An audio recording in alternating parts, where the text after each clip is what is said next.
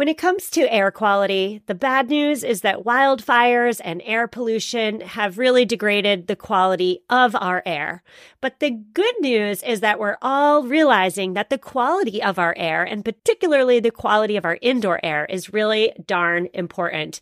I'm so excited to tell you about Puro Air because in 30 minutes, this device will remove allergens, dust, smoke, and gases from your room. It uses a stronger type of filter called a HEPA 14, and it filters pollutants at a microscopic level. I keep my Puro Air running upstairs where the bedrooms are all night. I love that it's quiet. Cleaner air just hits different, doesn't it? Check out everything Puro Air has to offer at getpuroair.com. That's G E T P U R O A I R.com. One more time for the people in the back getpuroair.com.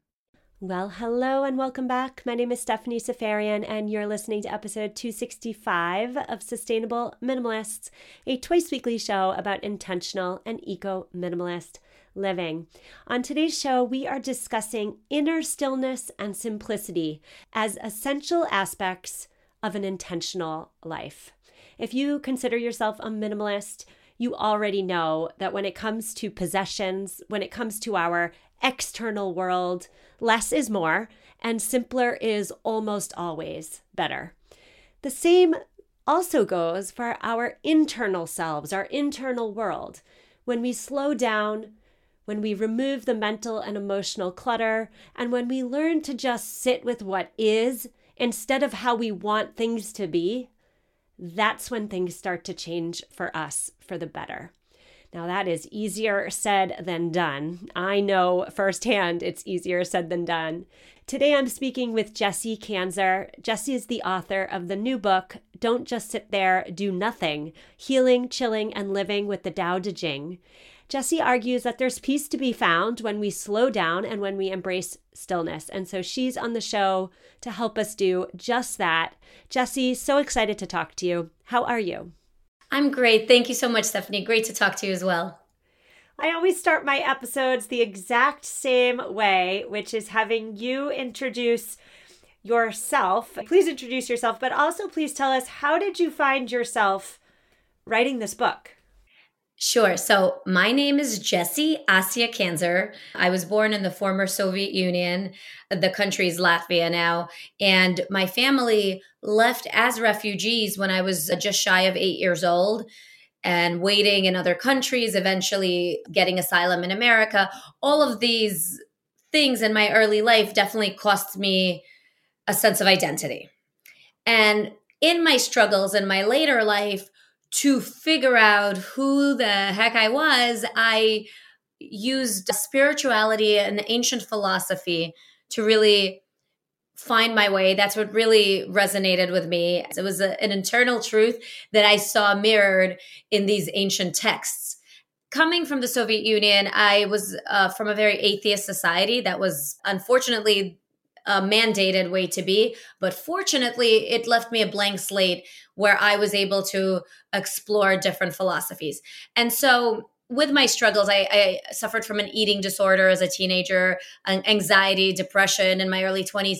These philosophies helped me find my way out step by step. And then later on in my life, as I was married with kids, I was writing, I had a yearning inside to share what I had learned through my own journey of healing. And so I wrote a book called Don't Just Sit There, Do Nothing Healing, Chilling, and Living with the Tao Te Ching. Well, your book was a bridge, I would say, a bridge from this ancient philosophy to modern 2022 living. And I just want to thank you for being that bridge because the ancient philosophies for most of us can seem really darn confusing, perhaps out of touch. But in our conversation, our pre conversation, before we hit record, you did say that the Tao Te Ching is quite minimalistic in its fundamentals. Can you tell me more about that? Yes, one of the translations, and there's various translations, but the essence is always the same. So the Tao says, see with original purity, embrace with original simplicity, reduce what you have, decrease what you want. These words were written centuries ago, and now in modern times, minimalism is a sort of trend, even here in the United States, perhaps the epicenter of consumerism. And in my own experience, in decreasing what I have and what I want, I've been able to find a sort of peace within myself that I know rings true with your own philosophy as well. Yes, it absolutely does. I hear in your answer you mentioned that minimalism can seem like a trend. It's a buzzword. Everybody's talking about minimalism, aesthetic minimalism, etc. But in the quote you just so nicely read, what I hear is that minimalism is not actually a trend. If we look at the trajectory of human history, it's been around for a really long time, really darn long time. And so that's what I want to talk to you about today is the simplicity that minimalism offers and more importantly what can be found when we embrace such simplicity. So, let's start there. How did embracing stillness? How did slowing down, learning to sit and do nothing, as per the title of your book, how did that help you in those moments when you needed it most? So, funny enough, like um, for many people in life, I think I was brought to my knees before I surrendered to what was being asked of me. So I graduated college. I was still really struggling with bulimia, which, by the way, is in a way really the opposite of being able to stand still, to stay still, because not being able to cope with my emotions, I would binge on food to process those emotions and then purge. And so it's really the opposite of being able to be with yourself and with your feelings. And then i was also as i said suffering from panic attacks etc i graduated college and i got into a massive car crash. Like i'm talking about within a week. And so now my body was broken. I was still broken emotionally. I was physically really suffering and i had no choice but to stand still. What was being asked of me to heal was not a choice. It was mandated by my doctors. And so, in that stillness, and I was still dealing with the demons inside, there was a lot of suffering. But I feel that I'm now able to speak to a lot of people because we all have our moments of suffering. And I am able, from personal experience, to say that when you're faced with extreme darkness, you just have to keep going and you realize eventually that it's a tunnel to the light. So my own healing journey started with it sh- simply accepting where I was. It was this acceptance that this realization that almost felt outside of myself, like the observer self, that said to me, This is a bottom from which you are yet to rise. Acceptance is the number one step to any sort of healing. And it's really simple, isn't it? Just accept exactly where you are, no matter how crappy at the moment, but it's also sometimes the simplest things can be the most complex to finally implement into your life. Okay, so what I hear you saying, and please correct me if I'm wrong, please correct me if I get this wrong, but it sounds like your terrible, horrible car crash, as horrible as that was, it did have a silver lining and that it forced you to be still. Talk to me more about that. How did embracing the stillness help you out of the dark place that you referenced? Sure. And just FYI, in the book, I also call uh, the pandemic society's car crash because, as you said, the silver lining aspect is always available in the darkest happenings of our life or things that are happening in our society. There's always a silver lining because there's always lessons. Being forced to get still also coming from a very achievement based society. I mean, the Soviet Union, the Soviet mentality is one of more, whether it's more conquest, more achievement, it's always the push to be better. And now I'm not talking about in the spiritual way of being better, but better as in performing better, getting to the moon first, whatever. And I'm not saying that America is very different. I mean, the Cold War was just this competition, this ever competition for more and better. And so I came from that society and then coming here as an immigrant, having to prove myself, there was always this push of proving something, of achieving something, wearing a lot of masks and like putting on this face of perfectionism, literally like makeup, the right clothes, and then figuratively through my straight A's, there was this push to be something that inside was not true because inside I was crumbling. And then with the car crash, I couldn't really do much of anything. I think it was necessary for me to realize that all of these problems that were being hidden at the time needed stillness in order to be healed. You needed to stop and pause and see what those problems themselves, what those dark feelings were wanting from me. And that could only be done in stillness. I think a lot of my listeners, perhaps most or all of my listeners, were not born in the Soviet Union, but we can all resonate with what you're saying right now, which is there's a push to make our external selves more beautiful, more successful, make our homes picture perfect. So we're always focusing on the external, what other people see. And very rarely do we get in touch with the core. And for you, the car accident was your come to Jesus moment, for lack of a better phrase. Like it forced you to get in touch with the core because the core is where things were out of whack, perhaps. And so for listeners today who are nodding their heads as we're talking, and this is making a lot of sense to them. They've been putting all their focus on the external and know they want to do some internal work. What would you say is step one for them? I don't think it's go out and get in a car accident. So, how do you force yourself to slow down and be still in a world that's just always pulling at our attention?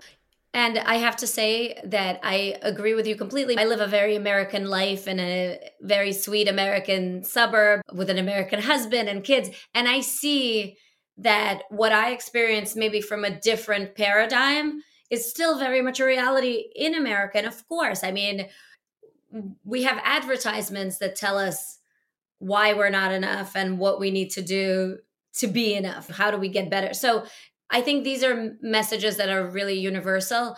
And so bucking against them is not always the easiest. But I found that even though it's not easy to make that change, because change is never easy, once you make that change, it's much more easeful. So I say not easy, but easeful. Your life becomes easeful. We're not in a world where our lives necessarily should be easy or can be easy. But when you become more easeful internally, that's the magic sauce, I guess. And so the way to do that, it's much simpler than you would think. It's by creating those moments of quote unquote doing nothing. It's taking that time. And not everyone needs to just become a master meditator. I'm still not a master meditator. I meditate when I can, but it's about including mindfulness in your everyday existence. I talk a lot to people about how all of life is spiritual raising kids is spiritual and dealing with traffic is spiritual. It's all spiritual because everything is an invitation to slightly alter ourselves, to accept the moment, and to bring a little more ease into our struggles. And I find that the best way to do that is just to take pauses. So when you're frustrated, when things aren't going your way, stop. Just stop. Simply stop, breathe, look out the window, take a walk, sit, do nothing, journal, get your feelings out, whatever it is that resonates for you, try all of these. Try journaling, try walking it for 10 minutes or for a day in the woods. Try just breathing deeply. It's about developing an awareness of the internal state versus all of the noise that's external. I really believe that when you can shut out all of the external messaging and connect with yourself internally, your life will change. I also believe that uh, awareness is a superpower. So it's this understanding of you're not a mule, you're not a robot, and you start paying attention to what you really need within yourself. I love that. As you were talking, I was thinking back to how this podcast started. It started as a way to document my journey towards minimalism. And what you're saying is a figurative version of what I quite literally went through when I was decluttering my stuff. What is decluttering? It's essentially shedding off all the things in our external environments that aren't serving us. And so, what I love about our conversation today is now we're talking about doing the same thing the shedding of what's not serving us, except we're doing that internally. So, we're going to continue this conversation. I'm going to talk to you more about how simple is always better, which is a big takeaway I had from your book. We're going to talk more about that with Jessie Kanzer after a quick word from this week's sponsor. So many of us have chaotic closets that are crammed full of clothing items, and yet somehow we still have nothing to wear. Well, upgrading to high quality and affordable pieces from Quince when you need them is a game changer. They offer organic cotton sweaters and washable silk tops. My 100% Mongolian cashmere sweaters are my go to. Not only are they affordable, but the quality is top notch. They wear better than the cashmere sweaters that are double their price. Indulge in affordable luxury. Go to quince.com slash sustainable podcast for free shipping on your order and 365 day returns. Q-U-I-N-C-E dot com slash sustainable podcast to get free shipping and 365 day returns. One more time, quince.com slash sustainable podcast. Hello, sustainable minimalist listeners. Are you committed to living a greener and simpler life? Well, meet Home Threads, your ally in more sustainable and minimalist home decor. As the total destination for decor and furniture, Home Threads helps you define your minimalist lifestyle while respecting the planet. Discover their exclusive Haven collection they use many sustainable materials without compromising on style. And here's the best part. Home Threads always has the best value. It was time. After nine years of living in our home, it was time to replace our outdoor furniture. And my husband and I, we went to Home Threads. We have a Home Threads patio umbrella and a new bench. And oh my goodness, we are so in love. Create a home that reflects your commitment to the environment. Visit homethreads.com slash sustainable and get a code for 15% off your first order. Homethreads.com slash sustainable. Love where you live. And we're back with Jessie Kanzer. Jessie is the author of the new book, Don't Just Sit There, Do Nothing. Jessie, before the break, we were talking about essentially shedding what doesn't serve us internally, internal decluttering, if you will. And I must say that what we're talking about today, at least from where I'm sitting, is really darn hard. It's really hard to change the ways in which you've always reacted to things, in the ways in which you've always done things. I know in my life, I'm working on it. I've been working on it for many years, but when things don't go my way, I freak. I'm not happy about it. And I don't know how to change that overnight. Well, none of us are. None of us are happy about it. Where do I start here? What do I do? First of all, I also have been doing this for years and I also am not in in a place of being perfect with this stuff. What I would say that I am is much quicker to coming back to my status quo. We're human. So, first of all, you forgive yourself for not being a Zen master because you're not, and neither am I. And we live very busy, full lives keep us from being those Zen masters, at least in this lifetime, and that's okay. This is why I always talk about everything as an invitation to expand our inner capability first you start by just noticing, noticing what your natural reaction is. So, okay, you're not happy. Then, what does that not happiness manifest as? Uh, do you become more frustrated with your kids? Do you become more tense? Do you develop stress related headaches, for example, or whatever? Is there a physical reaction? You just start by observing yourself. You don't even start by changing yourself. You start by observation because we can't always control ourselves in the moment, but we can when we develop the um, observer part of ourselves. Eckhart Tolle, that a lot of people know with the power of now, he talked a lot about the observer within us, right? There's like almost the person living our lives, and then there's like the observer self, the higher self. when we start observing ourselves, it almost becomes laughable. And to me, enlightenment is about lightening up. Like I can be my frazzled self, and also part of me is laughing at my frazzled self. And that brings an immediate lightness to the moment. And so I snap back faster and, and I watch myself freak out about things that are very important to me because all my projects are so important to me. And then you turn on the news and you see a war. And it's this realization that comes faster by just observing myself and my human turmoil. And I don't blame myself. I don't say that's so stupid that I'm wasting so much energy in this. I understand that this is our human condition. We want things and inevitably they don't turn out exactly the way we want. I'm sure once in a while they do, but usually they don't. And such is the pain of the human condition. Sometimes these chasms are huge, sometimes they're small. So when you start observing yourself, really cool things happen because you're able to jump back so fast sometimes, like almost like a rubber band. Okay, I need to be more like a rubber band for sure. But what I really enjoy about talking to you is that we're getting to discuss the ultimate purpose, right? The ultimate purpose is not in amassing a bunch of stuff and looking good in front of our neighbors, right? The ultimate purpose, at least in my humble opinion, is to get in touch with who we are at our cores, our souls, if we want to use that word, and become our highest version of ourselves.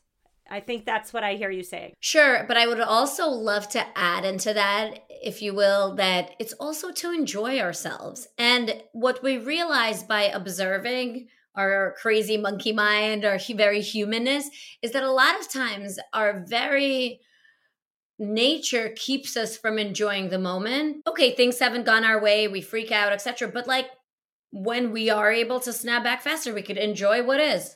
I think that in my own life, a lot of my very type A personality, whether it was inborn or it was societally established, like I said in my early life, whatever the whatever the case, it really kept me from enjoying what I was even achieving.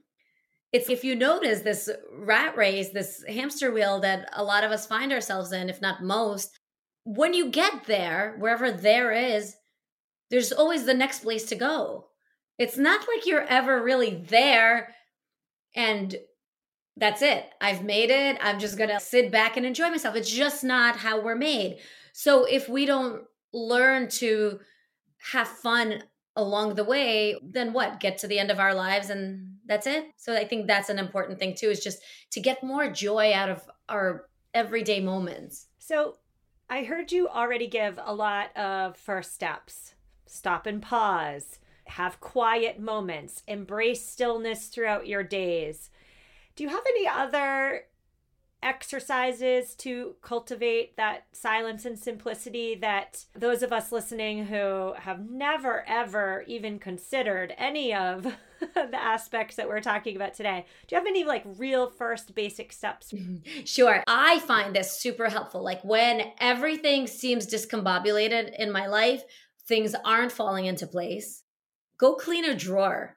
And I know that this would just like seriously clean your so- like organize your sock drawer, clean that kitchen drawer. We all have that kitchen drawer that is just a giant mess and things just go into like organize that take yourself out of whatever you're trying to force into place to hammer into place you know to wrestle to the ground and get it the way you want it you take a break and you do something actually tangible actually physical you organize something and see how that feels. Another thing that I will share that really helps me, and I know that is in line with the minimalism that you live. I say bucking our consumerist culture of endlessly wanting and shopping can get us closer to original purity whenever you can simplify. Simplify your thoughts, your plans, your possessions. Maybe you follow Marie Kondo's advice and get rid of any item that doesn't bring you joy like the vase you keep around but don't like, the socks with holes in them. But the next time you also feel the urge to make a purchase, pause. Just pause for a moment and consider why you're buying the item. And then apply the same thought process to your plans and aspirations. Before jumping in wholly, ask yourself Will attending this bring me joy? Or why do I want to achieve this? watch both your outer and inner life untangle. Peace lies beneath the clutter. So I know that you and your listeners already know the decluttering aspect of this and the pausing before you buy something. But I love the way you can apply the same kind of thinking to life plans and aspirations. So I think probably enough of your audience understands the decluttering aspect. I think the next step is applying that same way of thinking to your very plans, to your calendar, and also to your goals. Yes. Well, you said something there that I had to type as you said it. You said, Peace lies beneath the clutter. And we can interpret clutter being physical stuff, but we can also interpret it as being emotional clutter, mental clutter, etc. And so before we say goodbye today, Jessie, I just love for you to talk about peace lying beneath the clutter for you in your own personal life. How have you learned that to be true? So, besides the physical organization of my life, which sometimes exists and sometimes doesn't. I do try to keep things simple there as well. I would say my biggest complication to that are my children. but then applying that same way of thinking instead of stressing out about how much stuff they have, I keep to the understanding that this is also temporary that in another couple years they're not going to want most of these toys. So i apply that same way of thinking to the cluttered mind with which i live and it is uh, it, my mind naturally is thinks very fast but there's definitely an acceptance that helps me with the decluttering of everything. The acceptance of like okay my space eh, right now in certain rooms is not as ideal as I'd like it to be, but I know this is temporary. And I definitely do that with my plans. I need unscheduled time. I think we all do, but I know I do. And I refuse to pack my calendars. I have a limit on how many activities my kids can have. If you know, if we have a packed Saturday, we're not going to have a packed Sunday if we can help it. And if we can't help it and this weekend's crazy, then next weekend will be a break I'm very mindful of my time almost being like my closet. Jessie, I really enjoyed gleaning your wisdom today. Tell my listeners where they can find your book, Don't Just Sit There, Do Nothing. Love the title, by the way. Oh, thank you. thank you. Of course, a little tongue in cheek, but all of life is paradoxical. So, uh, Don't Just Sit There, Do Nothing is available everywhere books are sold Amazon, Barnes and Noble, your local bookshop, indie bookstores. And all of my information lives on jessiekanzer.com, J E S S I E K A N Z E R.com, along with various order links. It's also available on Audible, which I narrated. So, I love that version as well. Excellent. Jessie, thank you so much for giving me and my listeners some of your time. I wish you peace and simplicity and stillness moving forward. So thank you so much. Thank you so much. Listeners, that's a wrap. I have linked to Jessie's new book, Don't Just Sit There, Do Nothing, in this week's show notes. We do have an eco tip today, and it comes from Marissa. Marissa wrote to me with her zero waste hair removal strategy, which is, of course, body sugaring. She said it's as simple as boiling together fourth of a cup water, fourth of a cup lemon juice, and some sugar. And when you boil it all together, it makes a sticky paste that you can use to remove unwanted body hair. So no no strips, no pain. You can do it at your home for almost free. Marissa says that for her, this has been a super easy, super DIY, super frugal zero waste hack. So thank you so much, Marissa, for writing to me with that eco tip.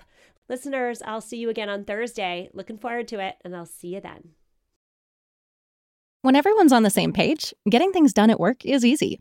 Make a bigger impact at work with Grammarly. Grammarly is your secure AI writing partner that allows your team to make their point and move faster. You can even save time by going from spending hours editing drafts to just seconds. Join the 96% of Grammarly users that say it helps them craft more impactful writing. Sign up and download Grammarly for free at grammarly.com slash podcast. That's grammarly.com slash podcast.